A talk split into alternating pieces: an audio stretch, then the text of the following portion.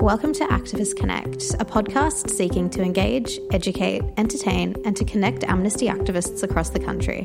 I'm Tiana, and I would like to begin by acknowledging the Yagara and Turrbal people as the traditional owners of the land on which we're meeting on here in Brisbane, and I would like to extend my respect to elders past, present, and emerging from wherever you are listening from, and acknowledge that this land always was and always will be Aboriginal land.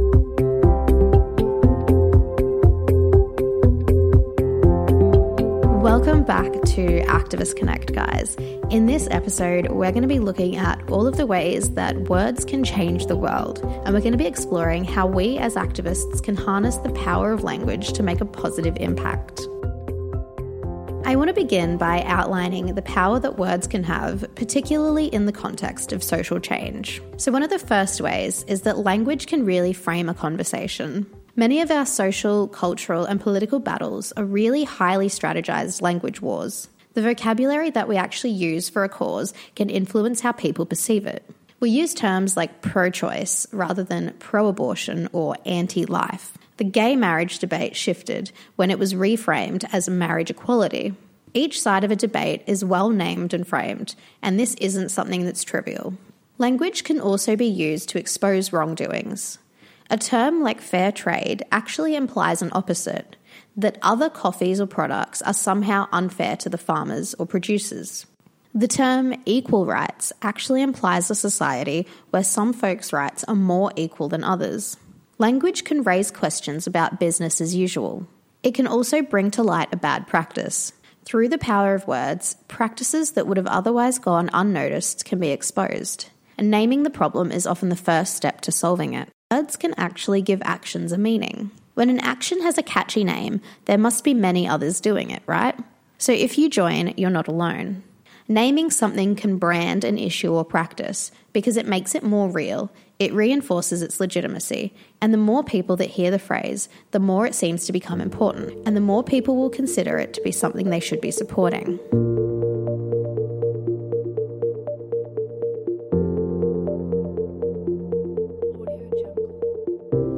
One of the most significant ways that Amnesty International has used words to change the world is through letter writing.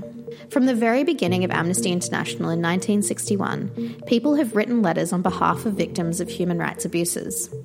You might only write one letter, but your letter, combined with others from all over the world, can lead to a dramatic improvement in the situation of a victim of human rights abuses. Putting pressure on officials through letter writing has resulted in torture being stopped, access granted to doctors or lawyers, death sentences being commuted, and disappearances investigated or prisoners released. Now, there are some general letter writing tips that you should bear in mind when you're writing letters as an amnesty activist. Your letters should be brief, factual, and polite. You should take special care not to sound too aggressive or offensive. Try writing in a natural style. Don't feel like you have to be super formal or use elaborate phrases. Keep the letters factual and to the point. Don't discuss any ideology or politics. We oppose human rights violations, not a particular government or political system.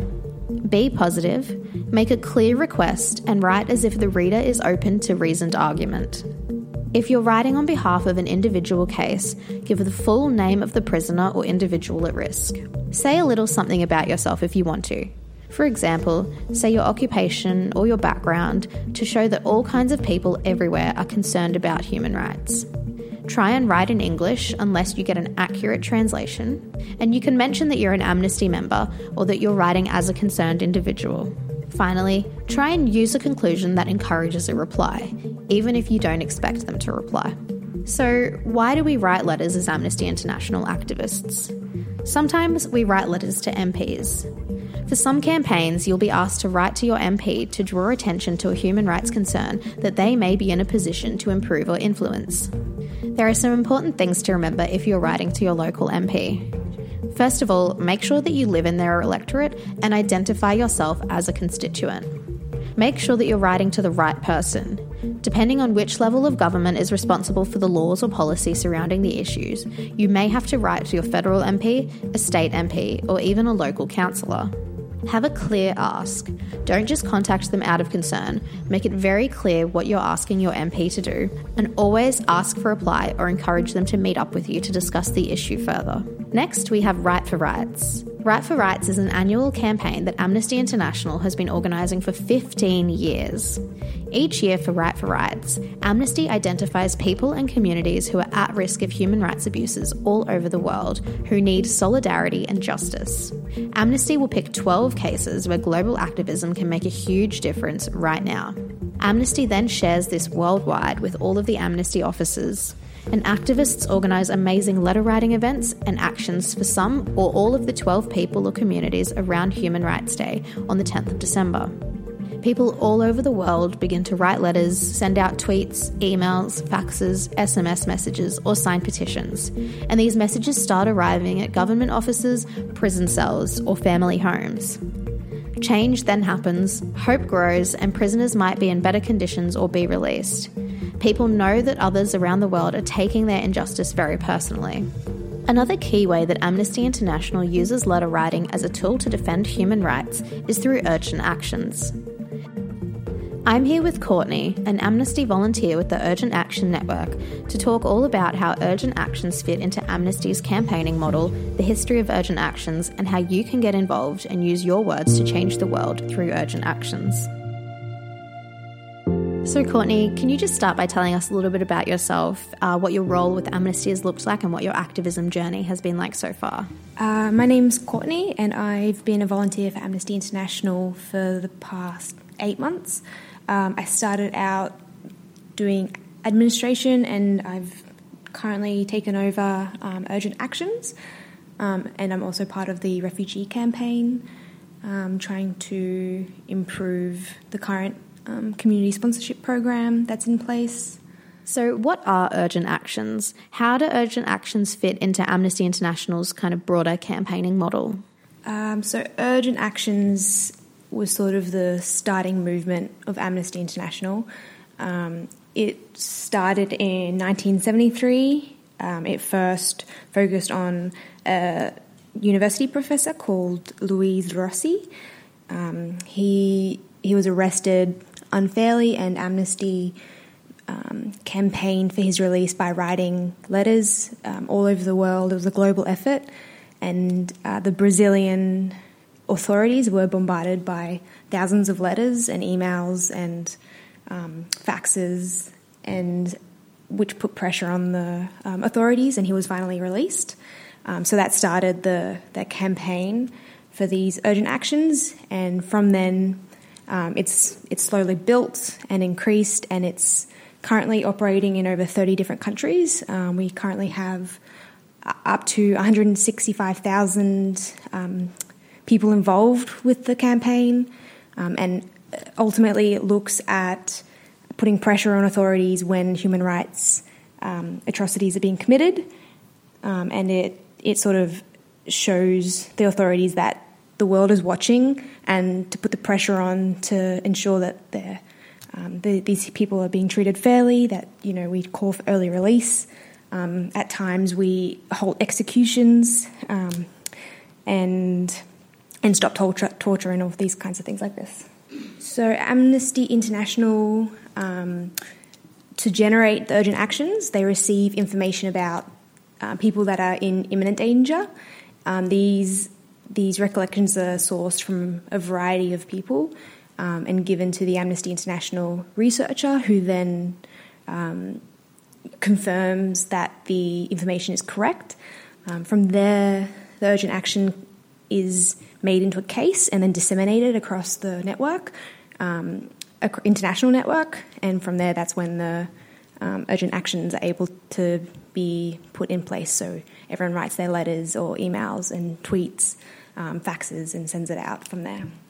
And how can our listeners get involved to take urgent actions? So, to get on board with urgent actions, um, all people need to do is send an email to activism at amnesty.org.au. Um, they just need to send an email with their email address and declaring their interest. Um, for urgent actions, you can then choose how many urgent actions you wish to receive each month.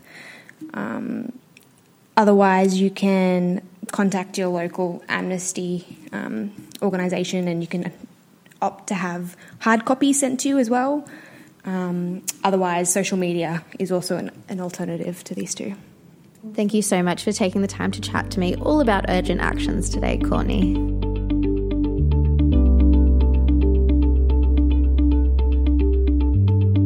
Now, as activists, there's another type of writing that I think it's really important that we talk about, and that's writing online. Online writing is a bit unique because people read differently on the web. Internet readers scan rather than read, so your language has to be concise and much more structured for people to scan. Here are a few points when you're writing online. First of all, keep it concise. Avoid using long sentences and paragraphs. Then try and use keywords. Keywords help the readers quickly understand what you're talking about and can help social media networks and search engines surface your content a lot easier. Try and avoid too many technical terms. Keep the posts simple and easy to understand, and if readers want more information, give them a place that they can go to learn more. Link any key information. Links are a great way to engage people with issues, but make sure that anything you link is vital and try and limit the number of links that you post. Remember to respect copyright and ensure that you have the right to use any images or words and credit them if it's needed. When you're posting on social media, you should use a personal and sociable tone. Don't position Amnesty as a distant voice of authority. You should speak to people as if they're your peers. Keep your text short and chatty. Take the opportunity to have fun with the words. And you should try and grab your reader's attention and make them seek out more information.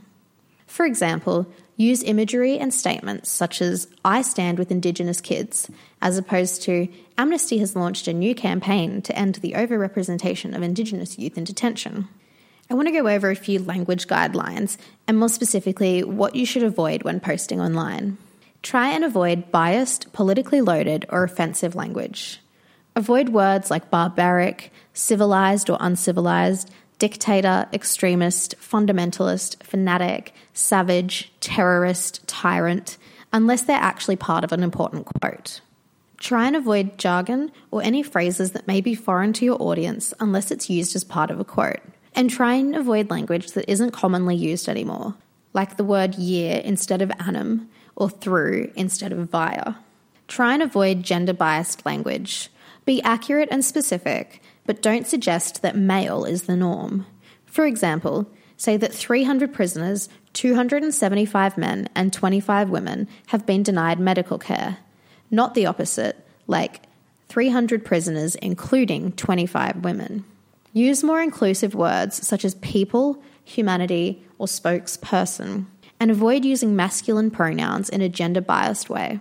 Use non discriminatory and culturally sensitive language to avoid offending any reader's religion, ethnic, or cultural identities. Use adjectives instead of nouns. Muslim, children, black people, Chinese community, white persons, instead of Muslims, blacks, Chinese, whites, etc. Always capitalize the word Indigenous when you're referring to Indigenous peoples and Aboriginal when referring to Aboriginal peoples. Do not use nouns like Aborigines, Natives, Islanders, or Indigenes, and don't refer to Indigenous people as minorities. When you're writing about people with disabilities, make sure that the language you're using does not unintentionally reinforce discriminatory views or attitudes. Use people with disabilities, not disabled people, or person with mental illness, not mentally ill person. Children with specific learning disabilities, not the learning disabled, and so on. And avoid using terms such as normal or able bodied to describe people without disabilities. It's better to use the term children with and without disabilities benefit from a school environment that encourages them to learn together, for example.